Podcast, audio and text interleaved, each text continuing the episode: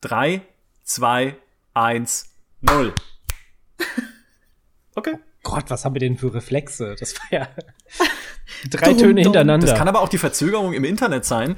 Ich habe das gestern mit Fritz gemacht bei der GSTV-Aufnahme. Wir waren perfekt synchron. Und seitdem ist es ein gewisser Konkurrenzzustand zwischen dem Podcast und GameStar TV, wo wir besser dieses synchrone Klatschen hinkriegen für die Aufnahme. Also das erwähnen wir jetzt einfach nicht, weil ich glaube, wir haben verloren. Ja, diesmal haben wir verloren, aber der Krieg endet erst, wenn er vorbei ist.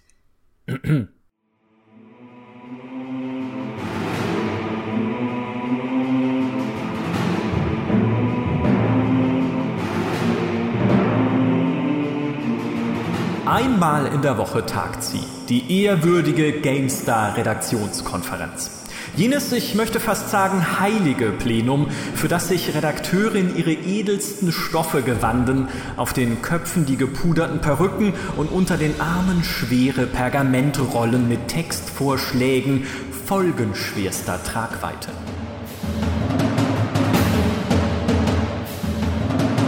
So schreiten sie zwischen Marmorsäulen hindurch zu ihren Plätzen auf den massiven Wildeichenbänken des Tagungssaals, an dessen Wänden die Ölgemälde vergangener Chefredakteure dazu gemahnen, den Ruhme der GameStar zu mehren.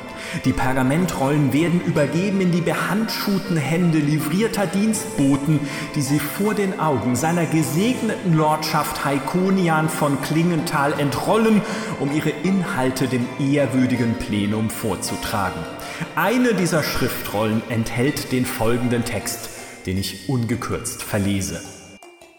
Die Attacke der kackenden Kühe, 100 Top-Spiele Holgers Bewerbungsspiel Kevin allein zu Haus für PS2 Lego Loco. Und nun frage ich eingedenk allen gebotenen Ernstes, in welcher Welt müssten wir leben, um daraus keinen Podcast zu machen? Es geht um die kuriosen Spiele unserer Kindheit, um die Jugendzünden, die wir fast vergessen wähnten und die doch prägend waren für die Trauma, ich meine, die, die, also die traumhaften, die traumhaften Jobs, die wir heute haben. Äh, mein Name ist Michael Graf. In meiner Vergangenheit gibt es nur hochqualitative Software und mit mir in verschütteten Erinnerungen graben heute unsere Junior-Redakteurin und Kuh-Geschädigte Nathalie Schermann. Hallo Nathalie. Hallo. und unser Videoguru Holger Hart, der seine GameStar-Bewerbung mit einem Spiel geübt hat. Hallo Holger. Hallöchen aus Augsburg.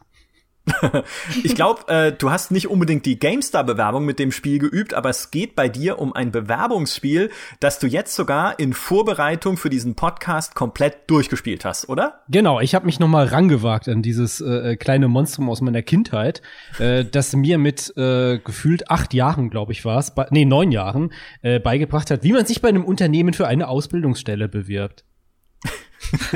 Was man ja mit acht oder neun Jahren durchaus regelmäßig macht. Hallo, man muss, man muss schon frühzeitig an seine Zukunft denken. Es, es, hilft ja nichts, wenn man mit, mit immer noch im Sandkasten sitzt, während die anderen hier schon Bewerbungen schreiben. Hier, der ja, internationale ja. Druck ist da. Da, da geht nichts an mir vorbei. Und deswegen bin ich auch ein richtiger Freigeist. Man würde im Englischen sagen, ich bin ein Free Spirit.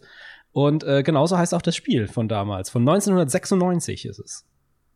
Free, äh, wo kommt denn dieser Titel her? Free Spirit? Das frage ich mich bis heute. Äh, ich habe keine Ahnung. Nein, ähm, äh, ich, ich weiß, also wer, wer das kennt, dem, dem wird's automatisch sagen. Wer nicht, ähm, das ist äh, pff, nicht mal die Verpackung sagt dir was. Es ist halt knallorange mit schwarz-weißer Schrift. Free Spirit, der äh, Virtual Reality Krimi steht drauf. Ähm, und es ist alles, nur nicht das. Also, ich weiß, ich weiß nicht, was, was die Leute damals geritten hat. Es ist ähm, zur Aufklärung, es war ein ähm, Werbespiel, würde man es heute nennen, ähm, das von den Volksbanken Raiffeisenbanken, die es ja immer noch gibt, äh, damals herausgegeben wurde. Man konnte es für 8 D-Mark Schutzgebühr sein eigen nennen. Ähm, und dann hat man eine wunderschöne orangene CD bekommen, also oben ist orange, unten silber, ähm, auf der dieser 360 Grad Virtual Reality Krimi ist. Alter, wie gut ist das? Also allein schon erst äh, ganz viele Sachen an der Erklärung sind schon gut. Erstens das Wort Schutzgebühr, dass es in keiner anderen Sprache geben darf als Deutsch, finde ich. Und, und zweitens diese dieses wunderschöne Bullshit Bingo bei äh, den bei Multimedia Produkten der der ich sag mal mittleren bis späten 90er 360 Grad Virtual Reality Krimi. Cool. Ja, natürlich. Cool. Aber wie, wie spiel, also was machst du denn da? Was ist es denn jetzt wirklich? Um, ähm, also im Grunde genommen ist es ein äh, äh, Point-and-Click-Adventure aus der First-Person-Perspektive. Du bist äh, Philipp Marlau, äh, ein Schüler an einer äh, nicht näher benannten Schule, ich schätze mal, es ist eine Real- oder Hauptschule, der gerade kurz vor der Abschlussprüfung steht und äh, dessen Onkel auf einmal verschwunden ist. Sein Auto ist nachts in einer, an einer Küstenstraße entlang gefahren. Du siehst eine auffällige 3D-Animation am Anfang, wie dieses Auto da entlang kurvt, der, der, der, der Scheinwerfer durch die Dunkelheit strahlt, immer wieder noch eine Kurve, noch eine Kurve und irgendwann fährt dieses Auto ungebremst die, diese, diese Leitplanke durch fällt runter und du siehst noch so eine große Explosion und die Kamera fährt runter, du siehst das brennende Auto, die Kamera fährt wieder weg, du siehst die komplette Insel wieder. Ähm, und dann Schnitt auf einen äh, abfotografierten äh, mittelalten Mann, der dir gegenüber sitzt und sich als Hauptkommissar vorstellt, der ähm, es dem es leid tut, dass er sich aus dem Unterricht holen musste und dir jetzt mitteilen muss, dass dein Onkel verschwunden ist. Vermutlich ist er bei diesem Unfall gestorben also in genau diesem Ton kriegst du es äh, gesagt. ja, okay. und dann und dann bist und, du natürlich, du bist natürlich äh, äh, gleich äh, Feuer und Flammen und sagst, nein, das kann nicht sein, kann mir vorstellen, mein, mein Onkel, der verrückte Wissenschaftler, der hier an irgendwelchen Mikroben geforscht hat, der kann sich auch nicht selbst umgebracht haben, hätte er keinen Grund dazu, der wäre doch immer so reinlich und getrunken hat er auch nicht und weiß nicht, wie das passieren könnte. Ähm, und dann beginnst du deine Ermittlungen, um aufzuklären, was mit deinem Onkel geschehen ist. Indem du dich bei Firmen bewirbst. Indem du dich bei Firmen bewirbst. Weil Genial. Ähm, das, das ist eigentlich ist es ganz geschickt verwoben, habe ich mir im Nachhinein gedacht. Ähm, dieses Spiel, ähm, also du bist ja ein Schüler in, vor der Abschlussprüfung ähm, und dann kommt raus, ja, Onkel verschwunden und der hat vorher bei einer äh, Biochemiefirma gearbeitet. Green Tech heißt sie, glaube ich. Ähm, Warum lacht ihr denn die ganze Zeit? Das ist nicht lustig. Der Onkel ist verschwunden. Nee, nee, meine Güte. Das ist ein äh, ernstes Problem, ja. ähm, also auf jeden Fall, äh, bei GreenTech gearbeitet, da waren die letzten Spuren. Natürlich schaut man sich dann um. Aber wie kommt man denn in so eine Firma?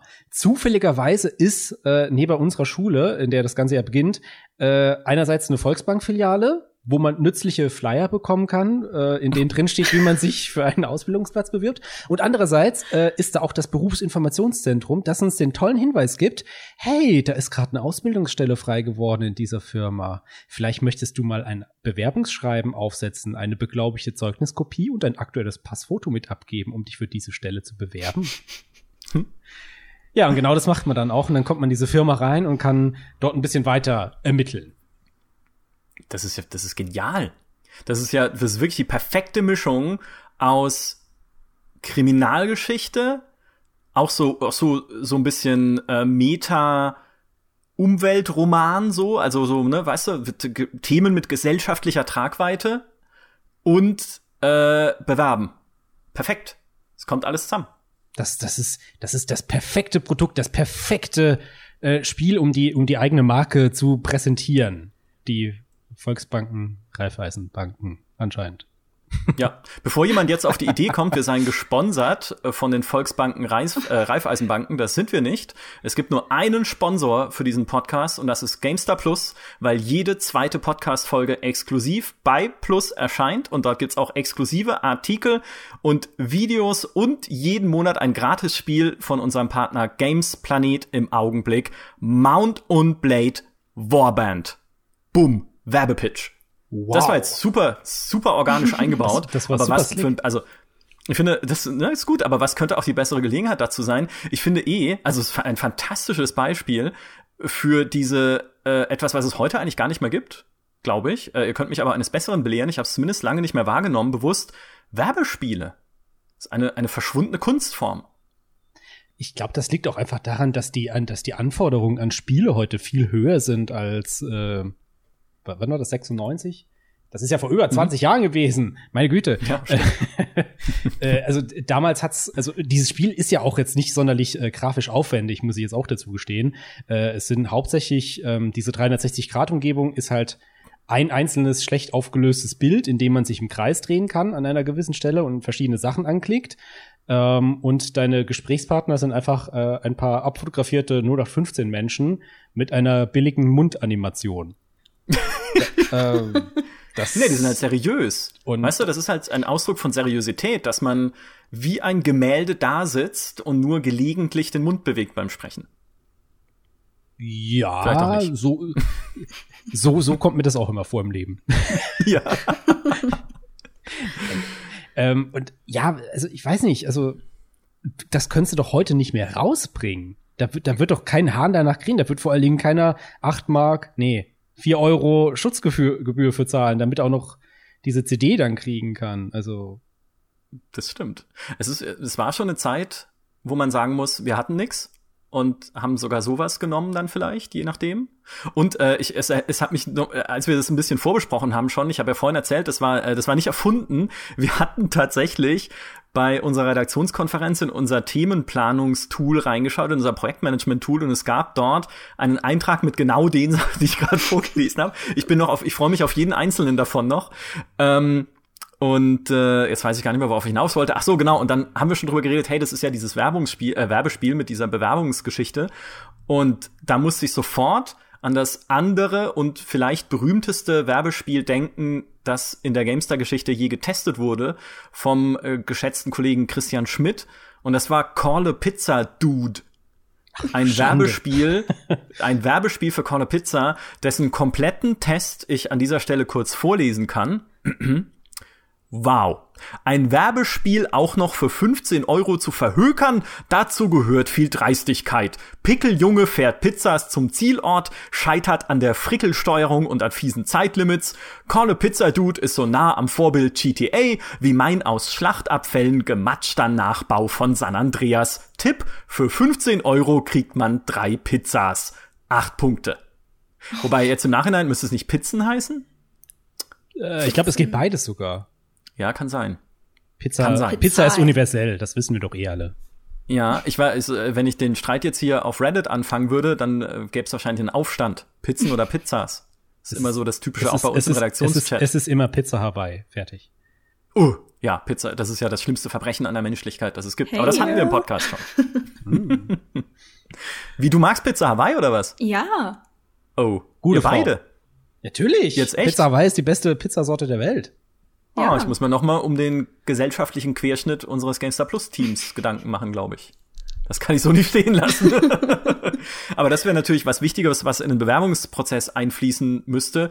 Wohingegen, was muss man denn dann jetzt konkret vielleicht noch das zum Abschluss machen in äh, Free Spirit? Also hast du dann irgendwie ein, musst du einen Lebenslauf wirklich ausfüllen als Text oder klickst du den zusammen oder mhm. wie, wie geht das dann? Ja, nee, nee, nee. Äh, so, so tief geht's dann nicht ins Detail. Also es ist hauptsächlich ähm, Gegenstände äh, finden, aufsammeln und äh, an die richtigen Stellen weitergeben oder, ähm, oder, oder jemandem zeigen. Äh, sprich, äh, für diesen gesamten Bewerbungsprozess, du findest halt in deinem Schreibtisch im Ordner ganz oben drin dein aktuelles Zeugnis. Oh cool, das könnte ich ja mitnehmen. Klack, im Inventar. Dann hat, stellst du fest, ach, ich habe noch ein altes Passbild. Die Frau vom BITS, Berufsinformationszentrum, sagt dir dann, das ist aber zu alt. Ah, äh, hm, dann muss ich ein neues machen willst du zum Bahnhof, dann stellst du fest, du hast nur einen 10-Mark-Schein, der Automat braucht aber zwei 5-Mark-Stücke, damals gab es noch 5-Mark-Stücke. Also, was machst du? Du gehst zur Volksbank, dort wechselt man mir das Geld in zwei 5-Mark-Stücke. Du gehst zurück, machst ein aktuelles Foto, dann äh, gehst du noch, ähm, dann gibt er dir noch diese, diese, diese, diese Broschüren mit, wo drin steht, so schreibt mal eine gute Bewerbung. Dann gehst du in die Schule, fragst die Lehrerin, ob sie deine Zeug dein Zeugnis kopieren könnte und ob sie es äh, beglaubigen könnte. Macht sie auch. Und dann fragst du noch, ob du den Computer in der Schule benutzen kannst, um deine Bewerbung zu schreiben. Und dann kommt's, dann musst du aber diese Broschüren benutzen mit dem Computer. Dann wird der Bildschirm kurz schwarz, dann wieder hell und dann sagst du, hey, dank den Broschüren der Volksbank habe ich eine sehr gute Bewerbung schreiben können. Das meiste davon waren sehr gute Tipps und sehr hilfreich. Klack. Und dann gibst du die drei Sachen einfach ab und äh, lustigerweise hast du, kriegst du dann automatisch diese, diese Ausbildungsstelle bei der Greentech-Firma, die du ja nur haben willst, weil du ja äh, vermutest, dass dein Onkel da um die Ecke gebracht wurde. Das ist, das ist einfach, also, es, also es lässt mich sprachlos zurück vor Begeisterung an der Stelle selbstverständlich. Mich hat's in Verwirrung ähm, zurückgelassen, weil es einfach, das ist ein über 20 Jahre altes Spiel und ich habe es, wie gesagt, nochmal ausprobiert. Das heißt, man muss es mit DOS-Box starten. Die CD habe ich noch hier und alles. Äh, und es funktioniert einfach nicht mehr in, in, auf heutigen Verhältnissen. Ich habe mich die ganze Zeit auf der Stelle nur im Kreis gedreht, weil du hast ja diese 360-Grad-Steuerung so gemacht, indem du die Maus an den Bildschirmrand geführt hast. Und dann sollte er sich mhm. so langsam drehen. Aber auf modernen Rechnern dreht er sich nicht langsam, da dreht er sich mit affenartiger Geschwindigkeit. äh, das muss äh, in der Welt sehr lustig aussehen haben, wenn der gute Philip Marlowe dann immer an der Stelle steht und sich die Schauskammer auf einmal auf der Stelle dreht. Dem Mann gibt man eine Ausbildungsstelle. Ja. Vergessene Helden der Spielegeschichte, Philipp Marlau, da haben wir's. Was mich mal interessieren würde, vielleicht hört uns ja jemand zu von den Volksbanken, Raiffeisenbanken. äh, ich, was ich spannend fände, ist, durch wie viele Freigabeschleifen musste das denn gehen bei der Bank? Also, weil man will doch eigentlich dann natürlich als äh, Werbeträger in dem Spiel möglichst positiv und richtig dargestellt sein. Und da frage ich mich tatsächlich, ob die dann wirklich da saßen und dieses Ding gespielt haben, um zu gucken, dass die Flyer ja, also da darf aber dann äh, nur Gutes drin stehen in so einem in so einem Flyer und so. Ja, die, und die fünf Markstücke, ne, die müssen korrekt du, gewechselt du, sein. Du, du, siehst ja nicht mal, was drin steht im Flyer. Das ist ja der der, der oh. Witz. Also sagen wir so, auf so einer ähm, äh, extrem extern beachteten, betrachteten Weise, da wird diese Volksbank nicht negativ dargestellt in dem Spiel. Also die ist wirklich so hilfreich. Der, der, der, der Bankmitarbeiter, der da am Schalter steht, ist auch, hat auch so ein bisschen Witz und sagt so, hey, was brauchst du denn? Und kannst auch scherzhaft antworten sagen, eine Million, ein kleiner Schein, nicht nummeriert. Und dann macht er den Gag kurz mit und sagt so, aber im Ernst, was brauchst du denn jetzt wirklich? Ähm. Mit so einem drohenden Unterton. ja. Und also du, du kannst ja auch nicht, du kannst dich ja auch nicht in eine, in eine Sackgasse manövrieren. Also ich denke, für damalige Verhältnisse war das echt okay, aber halt mit der Prämisse, wir hatten auch nichts anderes. Was mich ja, viel mehr ich mein, interessieren würde, ist, äh, es gibt einen zweiten Teil davon und den habe ich nirgends mehr so richtig äh, gefunden. Ja, wann, äh, ich meine, also ich meine, 1996 hatten wir auch schon was anderes. Aber ja, du vielleicht, ich nicht. Aber, ich war neun ja. Jahre alt. Ich war für alles froh, was ich bekommen habe in meinem kleinen Ort. Ich hatte, ich hatte Master of Orion 2 1996. Das, das war ein Spiel. Aber zu gut leider für diesen Podcast. Viel zu gut. Stattdessen äh, lasst uns doch über kackende Kühe sprechen. Oh je. Gerne. oh je. Ja, ich weiß gar nicht, wo ich anfangen soll. Das ist nämlich so ein Spiel, bei dem ich mir nicht ganz sicher war, ob meine Erinnerungen wirklich Erinnerungen waren oder ob ich mir das jetzt irgendwie zusammengedichtet habe. Und dann habe ich, es kam, ich, ich habe das auch total verdrängt und es kam mir dann letztes Jahr irgendwann plötzlich wieder diese Erinnerung an dieses Spiel. Und ich dachte mir, nein, das kann nicht sein, das gab's nicht. Mhm. Und dann habe ich kurz gegoogelt und meinen Cousin auch angeschrieben und sowohl Google als auch mein Cousin haben sich an dieses Spiel erinnert. Und ich, ich bin mir nicht ganz sicher. Ich glaube, das Spiel ist auch selbst als Gag gemeint, weil es wurde als Kultspiel zum Kinofilm Der kleine Vampir verkauft. What? Ja, also ich glaube, die Entwickler haben sich äh, so selbst ein bisschen auf den Arm genommen. Aber ich frage mich bis heute, wie dieses Spiel überhaupt in die Hände von meinem Cousin gelangen konnte, weil wir waren beide, ich weiß nicht, also mein Cousin war wahrscheinlich fünf oder sechs und ich dementsprechend sieben, acht oder so maximal äh, wer kauft seinem Sohn ein Spiel, das die Attacke der kackenden Kühe heißt? ich verstehe das einfach nicht. Ähm, ja, das Spiel an sich, da gibt's eigentlich gar nicht so viel zu erzählen. Die ganze Story lief eigentlich im Vorspann ab. Da sieht man, wie der Bauer in seinen Stall reingeht und plötzlich bemerkt, oh nein, alle meine Kühe sind zu Vampiren geworden und hängen da so von der Decke und haben rote Augen und können fliegen. Und dann fangen sie an, ihn zu verfolgen. Er steigt in sein Auto und fährt weg. Und da beginnt das Spiel. Und es ist so ein bisschen wie eine, ja, wie so ein schlechter Abklatsch von Moorhuhn, wo man in diesem Auto sitzt und vor einem fliegen die ganzen Kühen und verrichten ihr Geschäft auf die Windschutzscheibe und man muss sie halt schnell genug abschießen. Aber das muss ja auch ein bisschen anspruchsvoll sein. Zwischendurch kommen auch so Eulen und die darf man nicht abschießen, weil dann gibt's äh, Strafpunkte. und man hat irgendwie, keine Ahnung, eineinhalb Minuten oder so Zeit und muss so viele Punkte wie nur möglich sammeln. ja, das cool. ist das ganze, das ist das ganze Spiel. Ja, aber ich meine, da hat sich ja mal wirklich jemand Gedanken gemacht, wie man einen Moorhuhn-Klon äh, origineller gestalten kann. ja.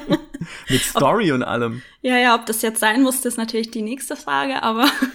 Ach ja, ich weiß nicht, das war ja dann schon ein bisschen die Zeit, wo man so gemerkt hat, Moment mal, es, es begeistert Menschen weit über das normale Maß hinaus, einfach nur auf vorbeifliegende Hühner zu schießen ja. und Highscores äh, zu sammeln, dann äh, machen wir das doch auch. Ja, wir haben tatsächlich mit meinem Cousin erschreckend viel Zeit in dem Spiel verbracht.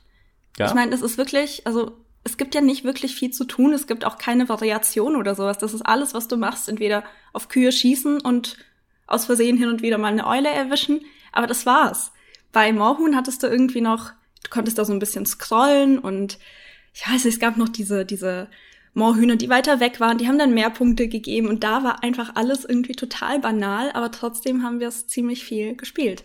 Ja. Ich frage mich tatsächlich, also äh, natürlich ist es der Reiz nach dem Highscore ein bisschen, auch das, was früher halt die Spielautomaten so toll gemacht hat.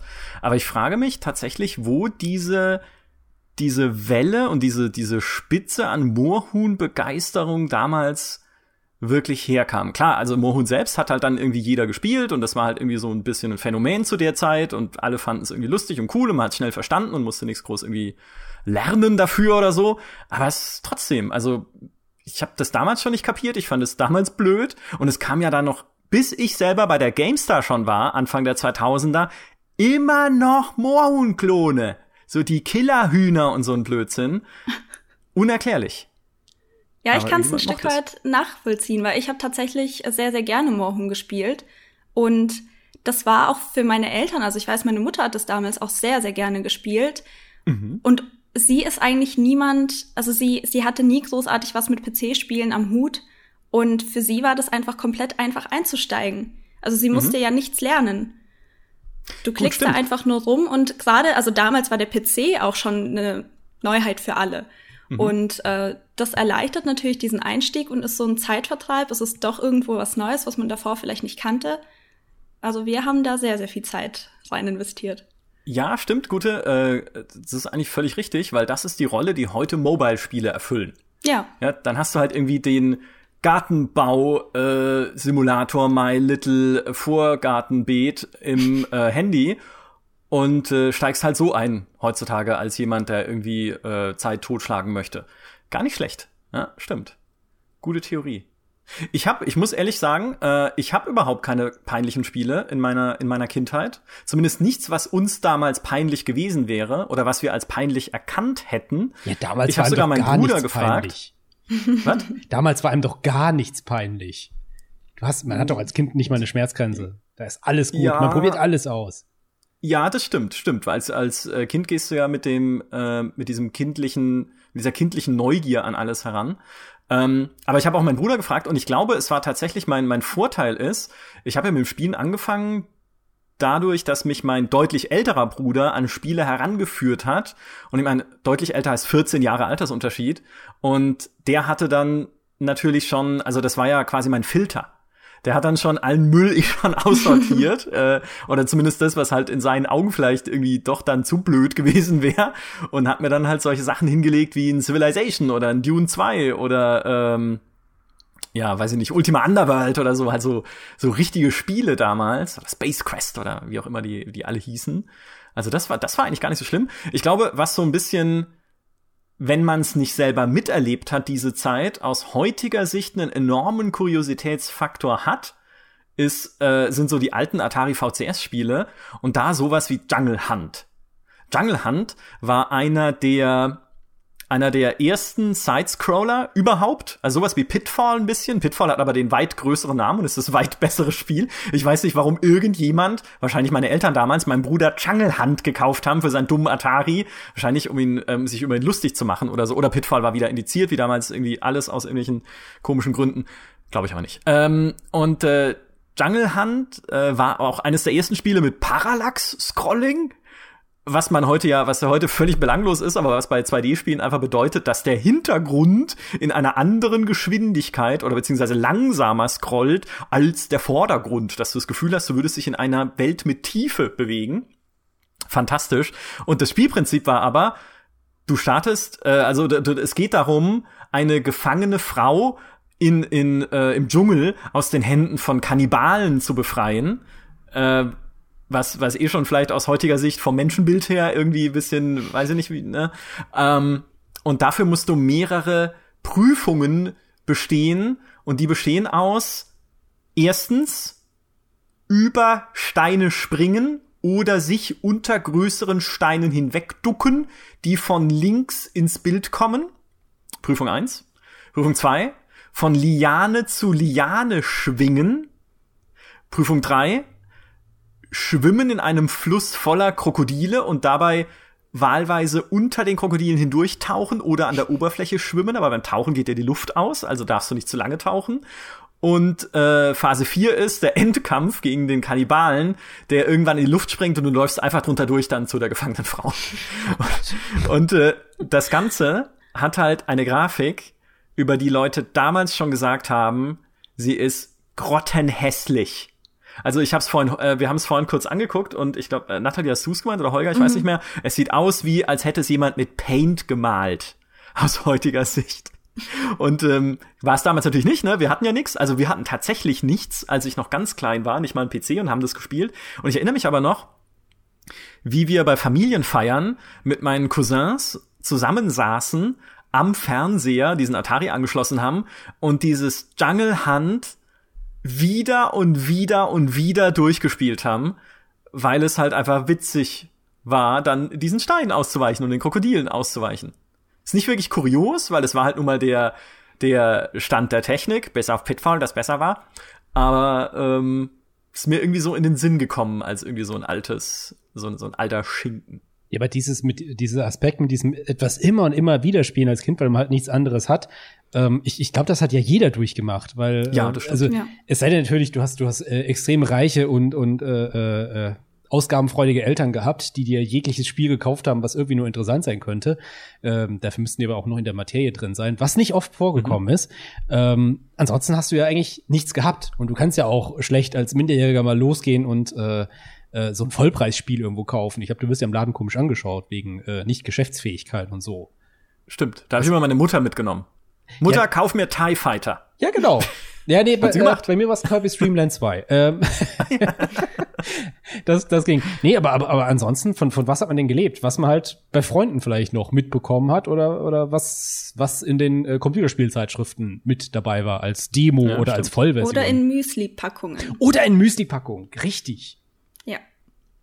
Crazy was? Taxi hatte ich damals aus einer Müsli-Packung. Oh. Ich habe das so lange gespielt. Okay. Als Vollversion. Aber da verstehe ich sogar, weil das ist ja. ja tatsächlich ein Spiel und man muss was tun. Ja. Also Fahrgäste möglichst. Wie war das nochmal? Fahrgäste äh, innerhalb von einem Zeitlimit genau, befördern und bezahlt werden. Genau, ja. So, ja. Das ist, das verstehe ich. Ich habe tatsächlich, äh, oh mein Gott, die ganze jetzt kommen die Geschichten hoch. Ähm, ich habe, äh, da war ich aber schon relativ alt und kurz bevor ich bei der GameStar angefangen habe, ich habe das sogar noch weiter gespielt, als ich schon bei der GameStar war. Was stimmt mit mir nicht? Eine Demo von Midnight Club 2 war das, glaube ich. Äh, von der GameStar DVD damals gezogen. Und es gab nur eine Strecke, ähm, oder beziehungsweise eine, eine Map gewissermaßen. Das ist eine Stadt, wo dann halt die Rennen stattgefunden haben. Und ich fand es aber super cool, diese Rennen zu fahren mit Motorrad. Und ich habe mir nie Midnight Club 2 gekauft. Ich habe nie die Vollversion von Midnight Club 2 gespielt, aber diese Demo monatelang. Verrückt.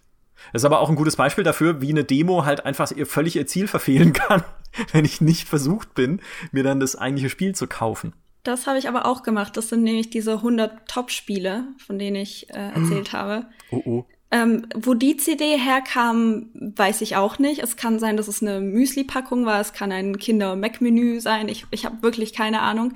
Aber es waren 100 angeblich ich habe nie nachgezählt, 100 Spiele. Ähm, einige davon waren Demo-Versionen mhm. und ein paar fand ich auch echt gut. Also da gab es zum Beispiel Gex, falls es irgendwer kennt. Äh, ja, diese Eidechse? Mit dieser Enter Eidechse, genau. Ja. Und da gab es äh, ein Level, den man spielen konnte auf dem Friedhof und das habe ich auch hoch und runter gespielt, diese Demo-Version. Aber dann gab es halt auch noch andere Spiele, wo ich mich gefragt habe, warum? Ich, ich, es war, ich erinnere mich nicht an alles, was da drauf war, aber an ein Spiel, es hat sich so eingebrannt, das habe ich auch gar nicht lang gespielt. Das war ein Jump'n'Run auf einem Strand und man spielt einen Strandbesucher in Badeshorts und dieser Strandbesucher springt auf andere Strandbesucher und die machen dann alle au, au. Und irgendwie die Pixel, auf denen man landen muss, das waren so ganz, ganz kleine Pixel. Und wenn du daneben springst, dann hast du schon verloren. Das war so schwer, so lächerlich. Und ich habe es trotzdem immer wieder probiert und dann einfach irgendwann sein lassen. dann hast du es einfach im nächsten Urlaub mal probiert. genau. Aber das, äh, das war so äh, auch bisschen typisches Phänomen für eine zum Glück vergangene Zeit, diese, äh, diese Top-Spiele-Sammlungen, äh, wo ja dann irgendwie ganz oben die Krönung waren ja sowas wie Gold Games und sowas, wo ja wirklich mhm. gute Spiele drin waren, zum über, allerüberwiegendsten Teil. Aber äh, es gab ja natürlich noch den ganzen Schmuh, der dann an den Supermarktkassen verkauft wurde, wo dann genau sowas drauf stand wie 100 Top-Spiele, ja. 100 Mega-Hits irgendwie. Mit 20 und dann war's halt irgendwie, drin. Ja, genau. Ja, ja. ganz genau. Ja. ja. Es war halt irgendwie ein Flagship-Spiel, das, das halt mit Mühe Not befriedigend war. Wobei Gex war ja tatsächlich war okay. Ja? Wobei ich mich bei Enter the Gecko bei diesem Untertitel auch immer gefragt habe, warum sollte ich mich in einen Gecko begeben wollen? Enter the Gecko. Aber ich glaube, es war anders gemeint. ähm, und so ein Flagship-Spiel und dann halt tatsächlich irgendwie Tetris-Klone, oft war es Shareware. Oh, da habe ich auch eine schöne Geschichte gleich, aber genau, oft war es irgendwie Shareware, dass es dann hieß, äh, ach so, ja, du hast jetzt hier das Top-Spiel, aber wenn du es wirklich richtig spielen willst, dann musst du aber hier 100 Mark in Briefmarken an äh, irgendwie Publisher XY in äh, Mönchengladbach schicken oder so, keine Ahnung. Und ähm, das gibt's heutzutage zum Glück auch nicht mehr.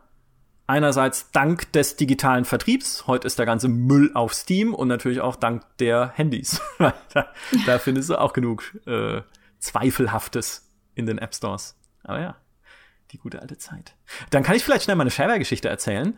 Ähm, da habe ich nämlich, da war ich als Kind tatsächlich super traurig. Ähm, und zwar haben wir, oder ich habe ja schon mal erzählt, ich komme aus Karlsruhe und da hatte CDV seinen Hauptsitz, ein deutscher Publisher, dessen Titel eigentlich nur die Kurzform ist von Computerdiskettenvertrieb. weißt du, wie, wie nenne ich mein, äh, wie nenne ich mein äh, Unternehmen Computerdiskettenvertrieb? Aber weil das ist, das ist einfach das, was sie am Anfang gemacht haben. Disketten verkauft mit Shareware drauf äh, und mit erotischen Bildchen das war so ihr Anfang. Ja, also irgendwie, da wollte sich der, der Gründer ursprünglich, glaube ich, ein, sein Studium mitfinanzieren. Äh, Physikstudent war da, glaube ich, und hat dann gemerkt, Moment mal, das, das kaufen die Leute ja wie warme Semmeln und hat dann halt angefangen, diesen Vertrieb von Shareware und erotischen Bildchen aufzuziehen via Post. Also, ne, hast dann da irgendwie tatsächlich, glaube ich, Geld halt hingeschickt oder in Briefmarken oder da gab da keine Kreditkarten und so äh, und hast dann halt eine Diskette zurückbekommen. So, CDV. Das war tatsächlich eine Institution in Karlsruhe als eine der Spielefirmen, eine der wenigen Spielefirmen, die ich kannte, weil sie halt dort äh, ansässig waren. Und dann bin ich mit meinen Eltern mal auf die Offerta gegangen, die Stadtmesse von Karlsruhe, eine Konsumentenmesse, die gibt's, glaube ich, bis heute, wo äh, Unternehmen aus der Region oder vielleicht auch drüber hinaus, weiß ich nicht, Verkaufsstände haben, an denen man irgendwas kaufen kann. Und da hatte halt auch CDV einen Stand mit irgendeinem so Typen in so einem übergroßen Sakko. Mir kommt es echt so, also wenn man sich so alte Bilder von Messen irgendwie von der CES und so anguckt auf, auf YouTube, wo die Leute alle noch so komisch aussehen wie, wie aus den 80ern, ungefähr so sieht dieser Mensch aus in meiner Erinnerung. Der war, der hatte so Straßenköterblonde Haare und so einen riesen Sakko und hat dort halt Disketten verkauft. Und ich kannte vorher schon Commander Keen. Teil 4. Weil das war äh, eins der Spiele, an die mich mein Bruder herangeführt hat und die er mir jetzt gerade zur Sekunde hier noch aufs Handy geschickt hat, weil ich ihn nämlich gefragt habe, fallen dir noch peinliche Spiele aus meiner Kindheit ein? Und er meint, wir hatten nur Qualitätsspiele, aber vielleicht Commander Keen. Ja. ähm, so, Teil 4, genau, hatte ich rauf und runter gespielt, fand ich fantastisch damals. Äh, und äh, dann an diesem CDV-Verkaufsstand lagen tatsächlich noch andere Disketten mit Commander Keen, darunter auch Commander Keen 6, also zwei besser ja, als Commander Keen 4. Und Commander Keen 5 gab es, glaube ich, auch. Und ich habe zu meinen Eltern gesagt, bitte können wir hier ein paar Disketten mitnehmen, da sind so tolle Spiele dabei. Und es hat halt irgendwie 5 Mark gekostet oder sowas. Und dann hast du halt fünf Disketten gekriegt und ich dachte mir, boah, hey, voll der gute Deal, ja. Und komm dann heim und installier das oder beziehungsweise lege es halt ein und, und spiel das. Und dann hört es halt nach einer halben Stunde auf und nach einem Level. Und es heißt, äh, schalten Sie bitte die Vollversion frei, indem Sie äh, 50 Euro in, also Mark oder was auch immer in Briefmarken an diese und diese Adresse schicken. Wo ich mir dachte, mein Gott, nein, ich habe doch gedacht, ich habe die richtigen Spiele gekauft. Oh, voll abgezogen. Und es, ja, voll. Betrug. Der hat mich für Demos, mit Demos abgezogen, dieser Verbrecher. Wenn du uns jetzt zuhörst, die 5 Mark will ich wieder haben von damals. Die hat er sich wahrscheinlich eingerahmt, irgendwo in sein Büro gehängt. 5 D-Mark ja, von Michael Graf. 5 D-Mark von dem Trottel, ja. Ich, ist die gute Frage, ob das ein 5-Mark-Stück war oder ein 5-Mark-Schein. Ich hatte neulich mit jemandem einen langen. Ich wüsste, wo du sie Diskussion. wechseln kannst. ja, ich, stimmt. Ich hatte, ich hatte äh, erst neulich mit jemandem eine lange Diskussion drüber, äh, ob es auch 5 Mark Scheine gab, weil ich der festen Überzeugung war, es gab nur Münzen. Nee, es gab auch Scheine, die und, waren klein und grün. Ja, genau, das war ich, ich weiß, ich habe es dann gegoogelt so. und äh, aber mein Gegenüber war der festen Überzeugung, es gab nur Scheine. Hä? Und ich war dann, ne, also und so, äh, das da prallten Welten aufeinander beim Thema 5 Mark. Aber okay, äh, lasst uns zurückkehren zu der zu der beeindruckenden Liste, die ich eingangs vorgelesen habe, nämlich mit Kevin allein zu Haus für PS2. Ja, das war ein Spiel, das wir damals im Lidl gekauft haben. Ähm, es heißt noch nix. es war tatsächlich gut. Also mir hat's total viel Spaß gemacht. Ich habe es auch im Koop gespielt mit meinem Cousin auf der PS2, wie gesagt. Das war so ein Spiel. Es, es hatte vielleicht nicht wirklich viel mit Kevin allein zu Hause zu tun, aber man war eben Kevin zu Hause und man musste immer die Stockwerke abriegeln, dass die äh, Verbrecher nicht mehr rein können. Und wenn die einmal drin waren, dann musste man sie mit verschiedenen Waffen eben ja außer Gefecht setzen. Und da gab's sowas wie China-Böller, Mehl, Bowlingkugeln, äh, Gummitarantula, alles Mögliche. Und es hat total viel Spaß gemacht. Es war auch, also damals relativ anspruchsvoll für uns. Alleine war das schwieriger, zu zweit ging es einigermaßen noch. Und ich mhm. glaube, den letzten Level, das war, glaube ich, der Dachboden, haben wir nie geschafft. Tatsächlich. Also es gab den mhm. Keller und dann irgendwie Erdgeschoss, erstes Stockwerk, zweites Stockwerk, Dachgeschoss und das letzte haben wir nie geschafft, abzuriegeln und zu gewinnen. Man Boah. hat dann auch, auch irgendwie nur drei Leben und so jeweils. Aber es hat, es hat doch Spaß gemacht. Was, was ist dann passiert, wenn man, wenn man es nicht geschafft hat? Kam dann, hat man dann die Verbrecher in so einer Fratze gesehen und stand da Game Over oder? Wahrscheinlich, daran erinnere ich mich nicht. So oft haben wir nicht verloren. Wir haben immer vor die Konsole ausgeschaltet. aber dann muss ich jetzt schon sagen, äh, das ist äh, ja für mich dann noch Pile of Shame, ne? nee, es, es, es lohnt sich wirklich. Ich würde es auch heute noch spielen, wenn meine PS2 gehen würde. Ich habe eine hier. Ja, ich, ich auch, aber die läuft nicht.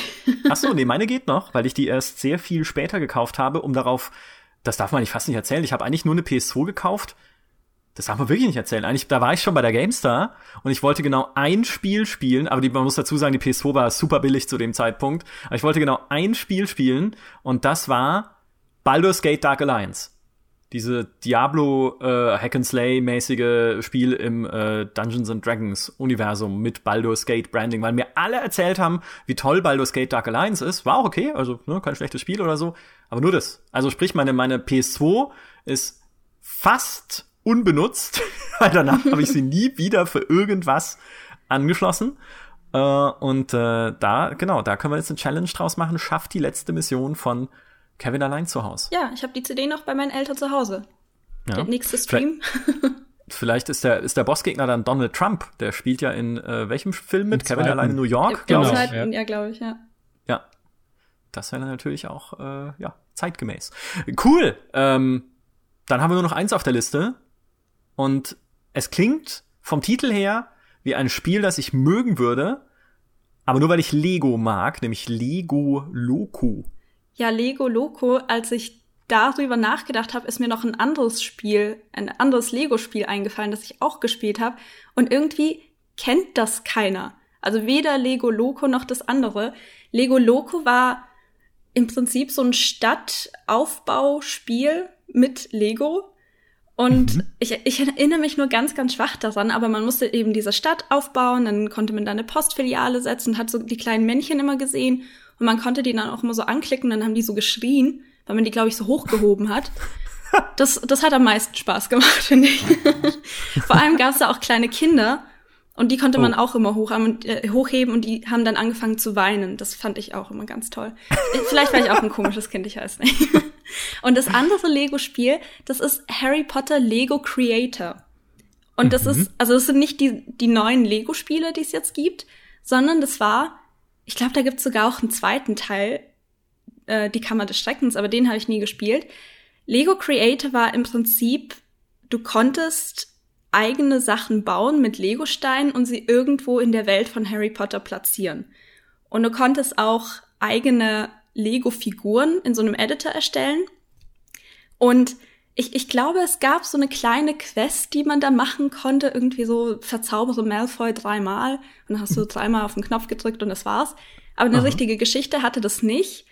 Und dann habe ich als komisches Kind mir zur Aufgabe gemacht, hey, man kann da in Hogwarts irgendwie bauen, aber Hogwarts sieht irgendwie ein bisschen leer aus. Lass mal für jedes Haus 100 Figuren erstellen, 100 Schüler. Das heißt insgesamt 400 Lego-Figuren. Aber es war ja nicht genug, die einfach nur im Editor irgendwie zusammenzubasteln, sondern ich habe dann wirklich so ganze Notizbücher vollgeschrieben. Ich habe Namen für sie überlegt. Die hatten alle Hobbys, Lieblingsfarben, Lieblingsfächer. Sie hatten Hintergrundstories und das habe ich, ich glaube, sogar mehrmals gemacht. Das, das heißt, am Ende war Hogwarts wirklich so ein Ameisenhaufen. Ich weiß auch gar nicht, also danach ging es nicht weiter. Mein, mein Ziel war erreicht und dann habe ich eben von vorne angefangen. Aber ich weiß, dass ich sehr, sehr viel Zeit mit diesem Spiel verbracht habe. Das klingt aber tatsächlich ganz cool, weil es regt ja auch so ein bisschen die Fantasie an, wie so ein Baukasten. Halt so Lego-mäßig. Ja, so ein Einfach bisschen. Irgendwie. Ja, so ein bisschen. Und äh, ich habe mir gerade äh, direkt sozusagen live im Podcast alles Wissen drauf geschafft, was es zu Lego Loco zu haben gibt. es, ist, es ist nicht so viel, weil ich wollte halt, ich, ich habe so überlegt, was könnte denn da das Spielprinzip sein? Aber es ist ja eigentlich nur eine kleine grüne Karte, auf die du, auf der du ein Städtchen baust für Lego äh, Figuren. Genau. Und dann kannst du halt noch, dann kannst du noch irgendwie Straßen bauen und so äh, Gleise, auf denen dann Züge rumfahren. Ach, das Loco halt steht für Lokomotive. Ja, das steht für verrückt ja. auf Spanisch, loco. Ach so, dachte ich, ne? ach so, stimmt, jetzt wo du sagst. Ich dachte auch, es steht für, ja, okay. Ich habe mir ja, nie Gedanken gemacht. Es, gibt, es ergibt Sinn. Richtig. Und eigentlich ist es ja dasselbe, was man mit echtem Lego auch gemacht hat. Früher einfach ein Städtchen bauen für seine äh, eigenen, äh, ja, für, für seine Lego, Lego-Bewohner. Genau, ja. Man konnte da, glaube ich, auch beobachten, wie die dann aus ihrem Haus raus und zur Arbeit laufen. Also so ein bisschen Stalker-mäßig. Aber es hat, also, es hat schon Spaß gemacht, doch. Ja. War damals äh, das zweite Ergebnis der eigenen Spieleentwicklungsuntergruppe von Lego, die, äh, nee, nicht das zweite, aber eines, ein frühes Ergebnis äh, dieser, dieser Entwickler, internen Entwickler äh, die sie hatten, nachdem Lego Island so erfolgreich war. Und an Lego Island erinnere ich mich noch. Das habe ich nicht viel, ich weiß nicht mal, wo wir das damals her hatten, aber wir hatten, ich, ich bin das, mir relativ das, sicher, wir hatten das von irgendeiner Heft-CD. Da, genau, da kannst du äh, Pizza überbringen oder so auf, äh, wie heißen die denn auf Deutsch? So Chat, Chat-Skis, ne? Also so Wasserski, Chat, Wasser-Chat-Ski-Dinger. Ihr wisst, was ich meine, ja? Auf dem Wasser rumfahren mit so Chat-Dingern. Ähm, und Rennen fahren und äh, irgendwie geflüchtete ähm, geflüchtete Sträflinge wieder einfangen. Und ich weiß noch und du läufst halt in der Ego-Perspektive über diese Insel und kannst halt diese Insel erkunden, die so ein bisschen Lego-mäßig gebaut aussieht. Und was ich nicht wusste sind zwei Sachen. Das war das erste Lego-Spiel was außerhalb von Japan erschienen ist weil vorher gab es schon ein anderes was es aber nur in Japan gab. Äh, irgendwie so ein Bauspiel. Und es war super erfolgreich für Lego scheinbar, weil sie dann gesagt haben, hey, wenn Lego Island so cool ist, dann lasst uns eine eigene Division aufmachen für Lego Computerspiele und Lego Loco entwickeln, nur für Natalie. Yay. Schade, dass es das nicht mehr gibt. Ich erinnere mich auch noch an eine große Enttäuschung, die ich hatte zum Thema Lego und äh, Spiele. Ich habe mir nämlich mal eine PC Welt gekauft den Namen darf ich nennen, weil PC Welt war ein Teil unseres ehemaligen Verlages IDG, also eigentlich eine, eine ehemalige Schwester der GameStar, äh, Computerfachmagazin. Und da stand auch, das war auch so typisch für die damaligen Magazine, eigentlich, wenn man überlegt, stand halt auch drauf 100 gratis äh, Softwares hier auf unserer Heft-CD. Es war irgendwie jedes, jedes äh, zweite so äh, Computermagazin stand das irgendwie groß drauf. Und eine dieser Softwares, die drauf waren, war ein Lego-Editor also wo man virtuell Lego bauen konnte. Und ich war damals großer, großer Lego-Fan und dachte mir, hey, damit kann ich halt Sachen bauen mit Teilen, die ich nicht habe. Und äh, das wird, das wird alles so cool und ich kann da super coole Lego-Modelle bauen. Nein, das war nicht cool, weil es sah erstens aus wie ein Verbrechen. Also wirklich, das war, so, das war nur grau eigentlich. Es war graue Fläche, auf der ich graue Steine aneinander stecken konnte. Es also es hat überhaupt keinen Spaß gemacht, weil es super umständlich auch zu bedienen war und man konnte zwar in 3D bauen, aber das ganze Drehen und Teile aneinander klippen und sowas, was halt bei physischem Spielzeug super intuitiv ist, ging halt nicht. Und, und ich war so unglücklich. Ich habe da mindestens drei Mark oder so ausgegeben für dieses Heft. nee, mehr, mehr, das muss mehr gekostet haben. Weiß gar nicht, ob das schon zur, doch, das muss schon, das muss noch in der Marktzeit gewesen sein. Ähm, und dann sowas. Ja, aber das war so ein bisschen auch das Problem bei Harry Potter Lego Creator, auch dieser Name, so ewig lang. Ähm, die ganzen Sachen, die man da bauen konnte, man hatte eben auch so einen kleinen Editor und man konnte in 3D bauen, aber das war so eine Qual, die Steine richtig aufeinander zu platzieren und dann auch noch so, dass sie einhaken und wenn man dann irgendwie sich verbaut hat, das wieder abzulösen. Deshalb glaube ich, bin ich auch irgendwann einfach nur auf den Charakter-Editor umgestiegen, weil das einfach sehr mhm. viel flüssiger lief. Und das Spiel an sich sah jetzt auch, also ich habe vorhin Videos mal angeguckt davon, das war ja, das, das sieht ja grauenhaft aus. Es ist wirklich, es ist sehr matschig, alles irgendwie so grau und keine Ahnung, was ich davon fand damals. Aber es war Harry Potter wahrscheinlich deshalb. Das ist, glaube ich, so eine generelle ja. Lebensweisheit für alle Gamer. Egal wie gut das Spiel früher in der Kindheit war, googelt nicht nach Gameplay-Bildern ja. von euren Kindheitsspielen. Macht ja. es nicht. Ihr tut euch keinen Gefallen. Lasst es lieber in eurer Erinnerung. Da sieht das viel besser aus, als es äh, jemals wirklich war. Das stimmt. Ja, ja das hat, es hat schon Grund, dass wir das hier als Podcast machen und nicht als Video.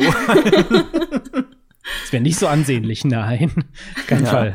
Mein Bruder schreibt mir jetzt tatsächlich, äh, jetzt wo er mal drüber nachgedacht hat, weil er hat scheinbar erstmal Commander King geschrieben, ohne zu denken. ähm, jetzt, wo er drüber nachgedacht hat, fällt ihm noch Jungle Hunt ein und Dick Duck. Kennt ihr Dick Duck? Ach, Dick Duck ist das, wo man die Käfer zum Platzen bringt, wenn man sich runtergegraben hat, ne? Diese, Richtig. Boah, das war fies. Das war fies, aber das war cool. Das ist eigentlich wie umgekehrtes Pac-Man. Nee, ist, nee, ist eigentlich ganz anders als umgekehrtes Pac-Man. Vergiss es, streichen Sie das, ja, wir spulen zurück. Es ist eigentlich äh, was ganz anderes als umgekehrtes Pac-Man. Aber tatsächlich, du spielst halt einen Gärtner, mit so einem Blasegerät, wie so ein Laubbläser, der sich durch den Boden gräbt seines Gartens. Und da sind halt verschiedene Monster drin. Ich glaube aber Story, storymäßig waren es Aliens äh, oder sowas in der Art. Und ähm, denen kannst du dann, also du hast halt so einen Schlauch gewissermaßen mit diesem Blasegerät und wenn du den mit den Aliens in Verbindung bringst und dann die Aufblasetaste drückst, dann kannst du sie platzen lassen. Und so musst du halt die ganze Karte leer räumen und dann kommt die nächste, wo die Monster teilweise durch Wände gehen können ab einem bestimmten Zeitpunkt und dann musst du nämlich super gut gucken, wo gehe ich hin, wo sind die Monster, wen wen lasse ich platzen und so, wo wo liegt vielleicht eine Karotte als als irgendwie Punktelieferant und Belohnung. Es, gar, es war gar nicht schlecht. Das haben wir auch rauf und runter gespielt. Und so ein dummes Formel 1 Rennspiel, was glaube ich nur nur Formel 1 hieß oder irgendwie nur Rennspiel oder so, wie Spiele halt damals hießen. Es war ja noch nicht alles. Es Racing Game. Ähm, wo, damals waren ja noch nicht alle Titel verbraucht, wie heute, wo du, wo du irgendwie so ellenlange Konstruktionen dir zusammenbauen musst, damit es überhaupt noch äh, originell und neu ist. Ähm, und das war auch super mies, weil das hatte, also eigentlich erstens war die Darstellung der Rennwagen nicht plastisch, sondern du hast nur einen, einen unförmigen Pixelhaufen mit Spoiler gesehen, was eigentlich die Rennwagenansicht von hinten sein sollte. Und dann aber eine dreidimensionale Strecke, die sich so in die, in die Ferne zieht. Und du hast dann andere Rennwagen überholt, die genauso aussahen. Einfach nur so diese pixelmäßige von hinten Ansicht. Und die waren auch immer langsamer als du. Es waren aber auch immer welche auf der Strecke. Also eigentlich war jedes Rennen so, als würdest du in der Formel 1 als allerletzter, als, als, als Fahrer auf dem allerletzten Platz alle anderen überholen und so gewinnen. Ich weiß, ich weiß nicht genau, was da das, das Spielprinzip genauso habe ich das noch in Erinnerung von früher, von diesen ganzen TV-Übertragungen von Formel 1. Alle ja. haben ganz hinten gestartet, mussten alle überholen und nur so, es gab auch kein Qualifying oder so. Ja. Oder, oder es ist halt, oder stell dir eine Formel 1 Strecke vor, wo einfach ganz normaler Straßenverkehr drauf ist und sie müssen halt drumrum fahren. Ja.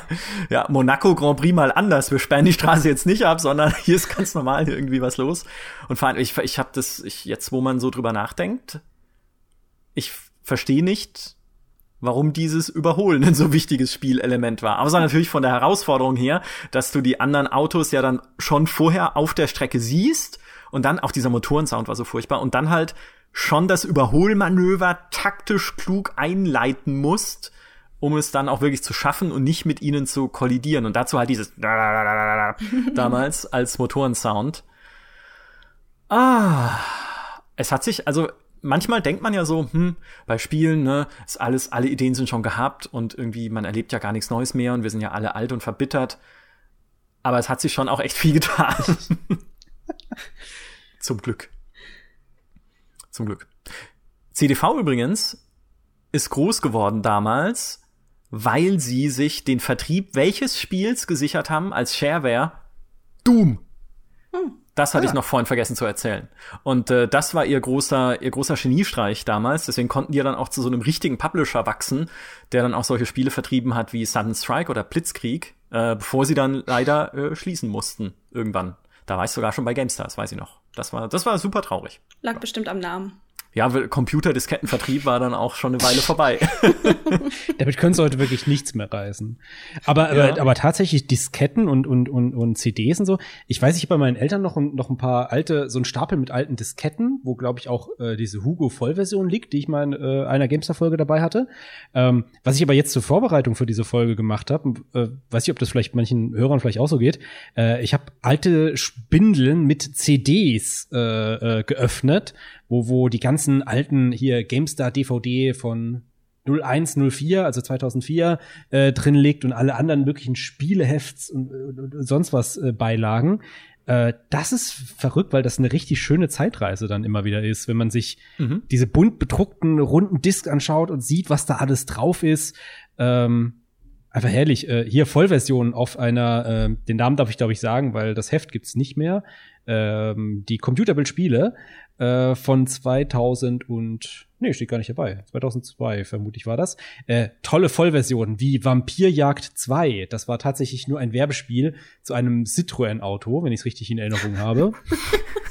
dass du halt nachts mit dem Auto rumfährst und die Vampire ich weiß nicht, es ist glaube ich so ähnlich wie diese kackenden Kühe, äh, dass du die, die Vampire da äh, platt machen musst oder, oder abschießen musst, als von beiden. Ähm, das tolle Vollversionsspiel Hiebe für Diebe ich kann mir nichts mehr drunter vorstellen, aber ich glaube nicht, dass es gut war. Äh, aber an was ich noch Erinnerung habe, ist tatsächlich die Weihnachtsedition von Pulle Alarm. Oh mein Gott. Kennt einer noch von Pulle Alarm? Äh, ja, leider ja. Ja, ja, ja. ja mit natürlich. einem mit einem äh, äh, deutschen Entertainer, der äh, mittlerweile äh, so halb im Ruhestand ist, Stefan Raab, äh, zu TV Total ein, ein ganz schreckliches. Also Pull Alarm ist so ein ist so ein Spiel, einfach man läuft rum, trinkt Bier und dann muss man pissen und dafür gibt's Punkte. Und zwischen, zwischendrin kannst du, wenn du Glück hast, noch Gegnern ausweichen oder Fernseher ansteuern und äh, unlustige Ausschnitte aus, aus, aus der TV-Total-Sendung anschauen. Aber das war okay. tatsächlich früher auch, also die Weihnachtsedition, klar, ist ja so eine Demo, äh, die bisschen zum äh, Kauf des Hefts locken soll. Aber die, die, die Vollversion, die stand auch im Laden, richtig in Box und allem äh, und hat sich anscheinend auch ein bisschen verkauft. Ja. Ne, das war halt tatsächlich auch noch ein bisschen die Zeit, wo sowas noch ging. Also wo du wirklich auch, sagen wir mal, mit überschaubarem Aufwand Spiele entwickeln konntest, wie halt auch zum Beispiel, um mal einen ganz großen Klassiker auszugraben, Döner Mafia, was dieses Spiel ist, wo du ja eigentlich nicht, also was ja quasi wie Pizza Connection ist mit Dönern in unfassbar schlecht und mit, mit der furchtbarsten Musik, die man sich vorstellen kann, mit diesem Döner-Song, äh, den der ich jetzt nicht singe, aber. Was ist denn ähm, der Döner-Song? Hm? Sag mir gar nichts. Na, es war dieser, dieser Song mit, es gibt einen neuen König in der Stadt, der auch Döner hat. Ja, und äh, das halt irgendwie äh, als Song, ja. Aha.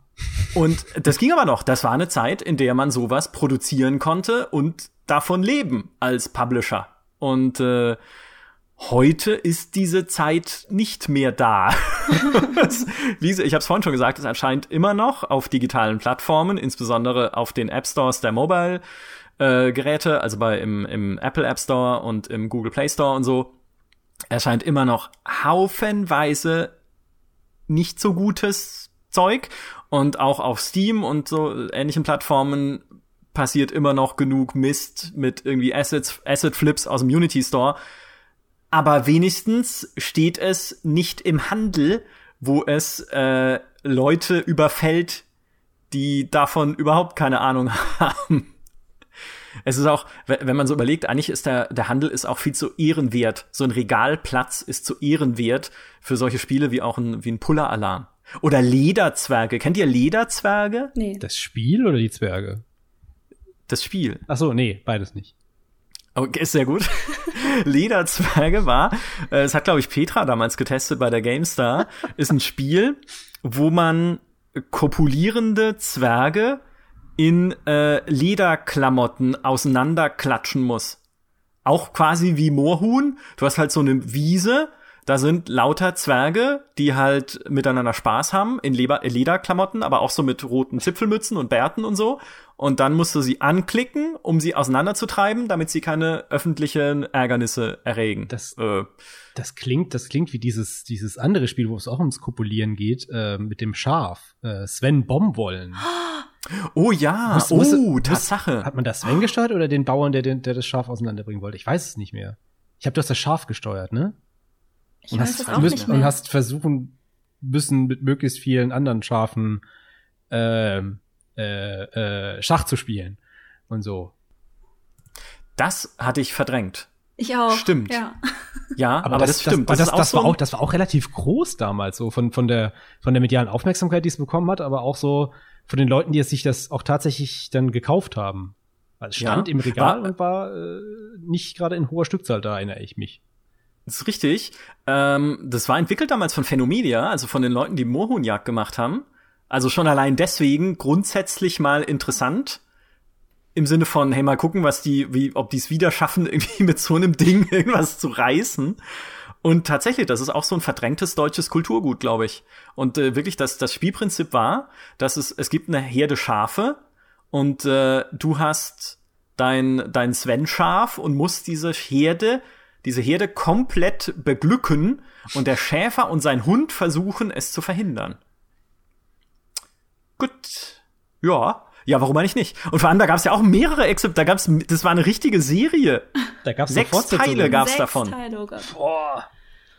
Ja. Nee. Aber stimmt, das war auch so ein Spiel, mit dem jeder, eigentlich jeder, der in diesem Land lebt, mal Berührung hatte vielleicht würde ich sagen. Oder fast viele zumindest. So wie Mohunjagd, ja, was so ein, was so ein, so ein grundgesellschaftliches, so ein grundgesellschaftliches Phänomen war, äh, was man aber dann so aus dem kollektiven Bewusstsein streicht, weil man irgendwann aus dem Delirium erwacht und sich denkt, was haben wir eigentlich getan? Ja, was, was haben wir denn eigentlich im April 2002 gespielt?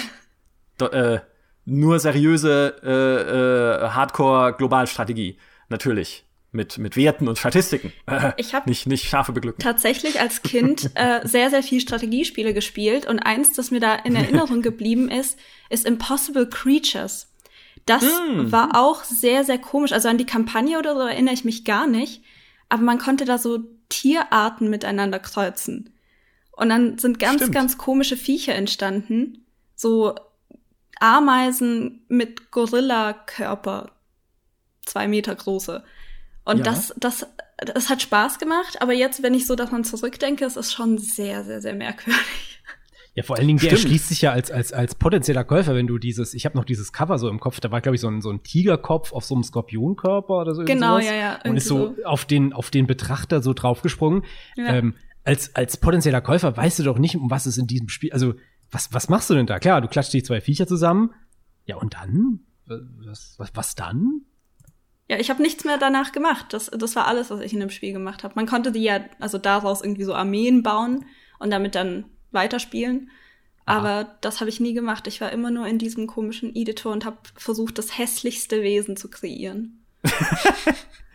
äh, vielen Dank, dass du Impossible Creatures erwähnst, weil Impossible Creatures ist für mich ein Fanal dafür, was alles schiefläuft in dieser Spieleindustrie. Der Entwickler ist nämlich Relic Entertainment das Studio, das gegründet wurde für Homeworld, das mit Homeworld eines der besten Spiele aller Zeiten entwickelt hat und das dann, weil Homeworld halt doch nicht der allergrößte kommerzielle Erfolg war, zumindest nicht alleine, solche Spiele machen musste. Also ich meine, Impossible Creatures war tatsächlich nicht so schlecht. Es hat schon Spaß gemacht. Fand es tatsächlich auch witzig damals.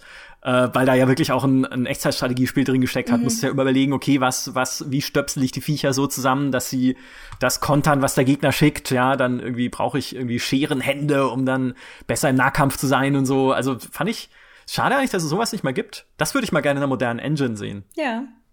Ja. Extra Für all die hässlich. Entwickler.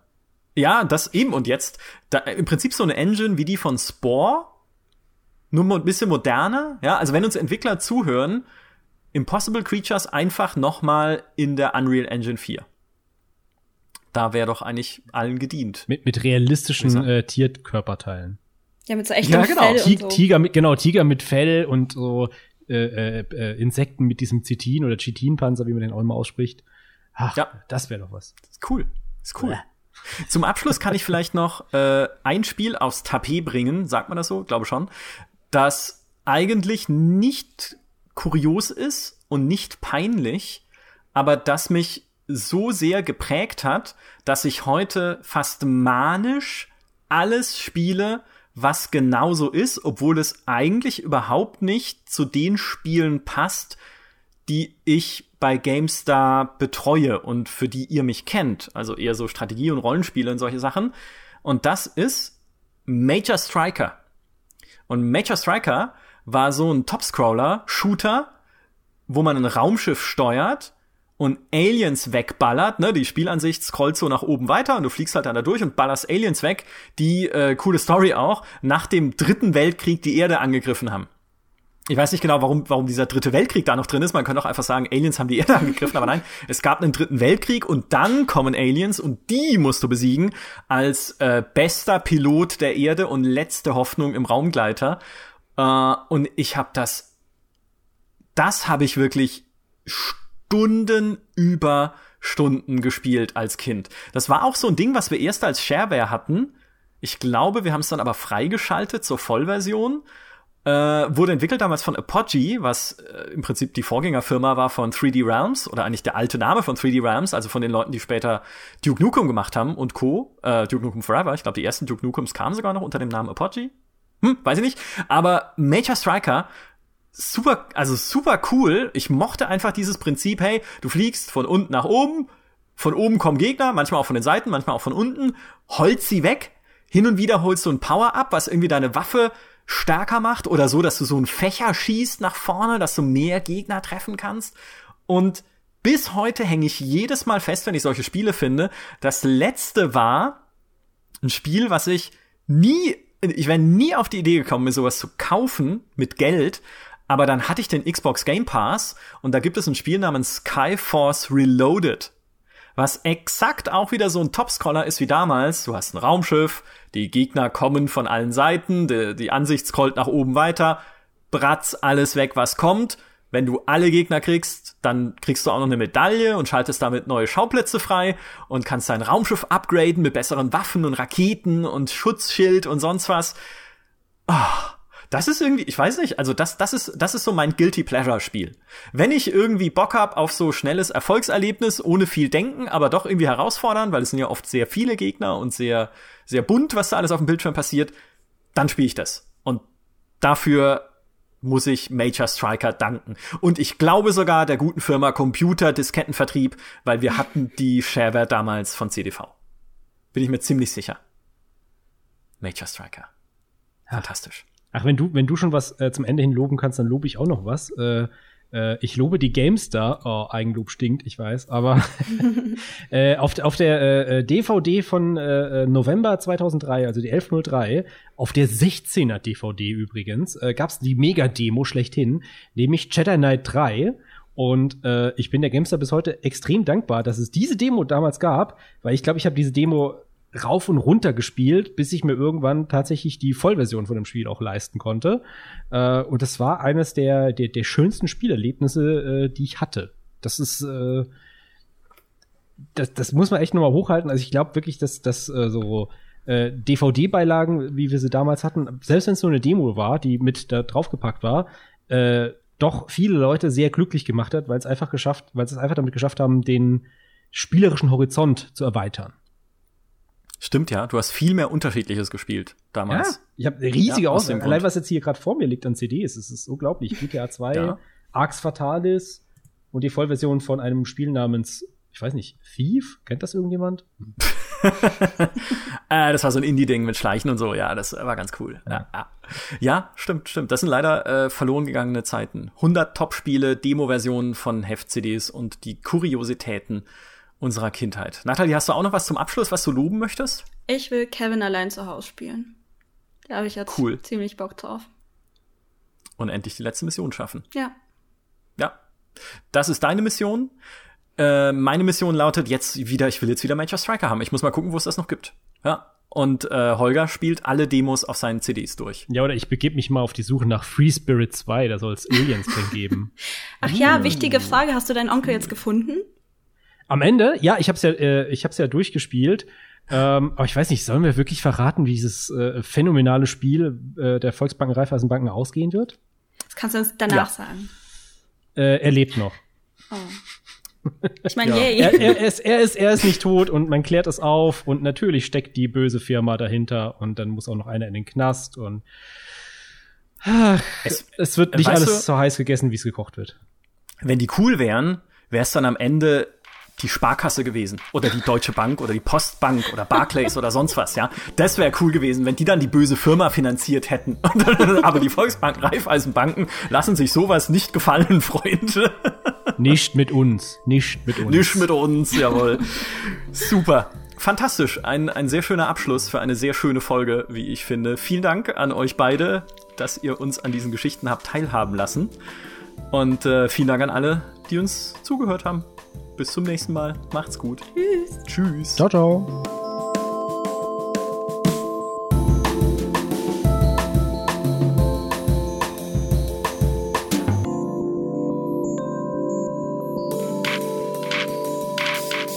Halt, noch nicht abschalten. Erst nach der Podcastaufnahme hat Holger noch ein Kleinod aus Free Spirit ausgegraben, nämlich ein Sprachsample, das wir euch nicht vorenthalten wollen, weil es perfekt meine aktuelle Gemütslage zusammenfasst. Bitteschön. Das geht dich nichts an. Oh, bitte vielmals um Vergebung. Der Herr Graf ist heute wohl nicht gut drauf. Das war wohl was Unangenehmes.